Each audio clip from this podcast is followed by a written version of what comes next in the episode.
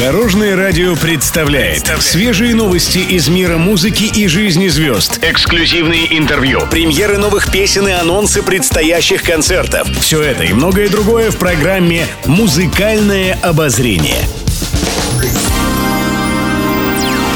Добрый день! В студии Екатерина Крылова и это программа «Музыкальное обозрение» на Дорожном радио. Музыкальные новости. Леонид Агутин покоряет Сочи. Сейчас в Красной Поляне активно проходит ежегодный музыкальный образовательный форум музыканта.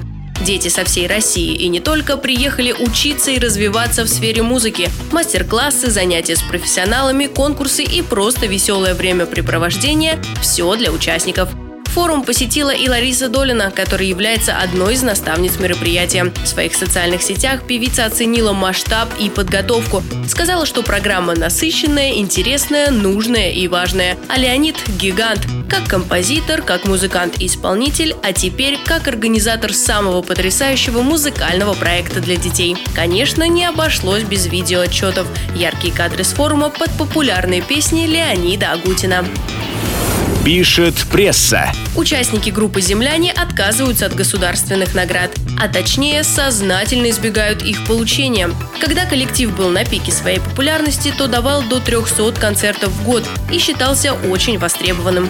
Землянам уже не нужно никому ничего доказывать. Они достигли огромных высот, поклонники их боготворили, песни музыкантов звучали и звучат в каждом доме. По мнению продюсера, группа сможет покорить своей музыкой и современную молодежь. А члены группы прямо заявляют, что для них государственные награды без истинной народной любви не имеют значения. Ветераны землян планируют возродить коллектив и удивить фанатов новыми композициями. Еще больше интересных музыкальных новостей уже завтра в это же время на Дорожном радио. С вами была Екатерина Крылова, Дорожное радио «Вместе в пути».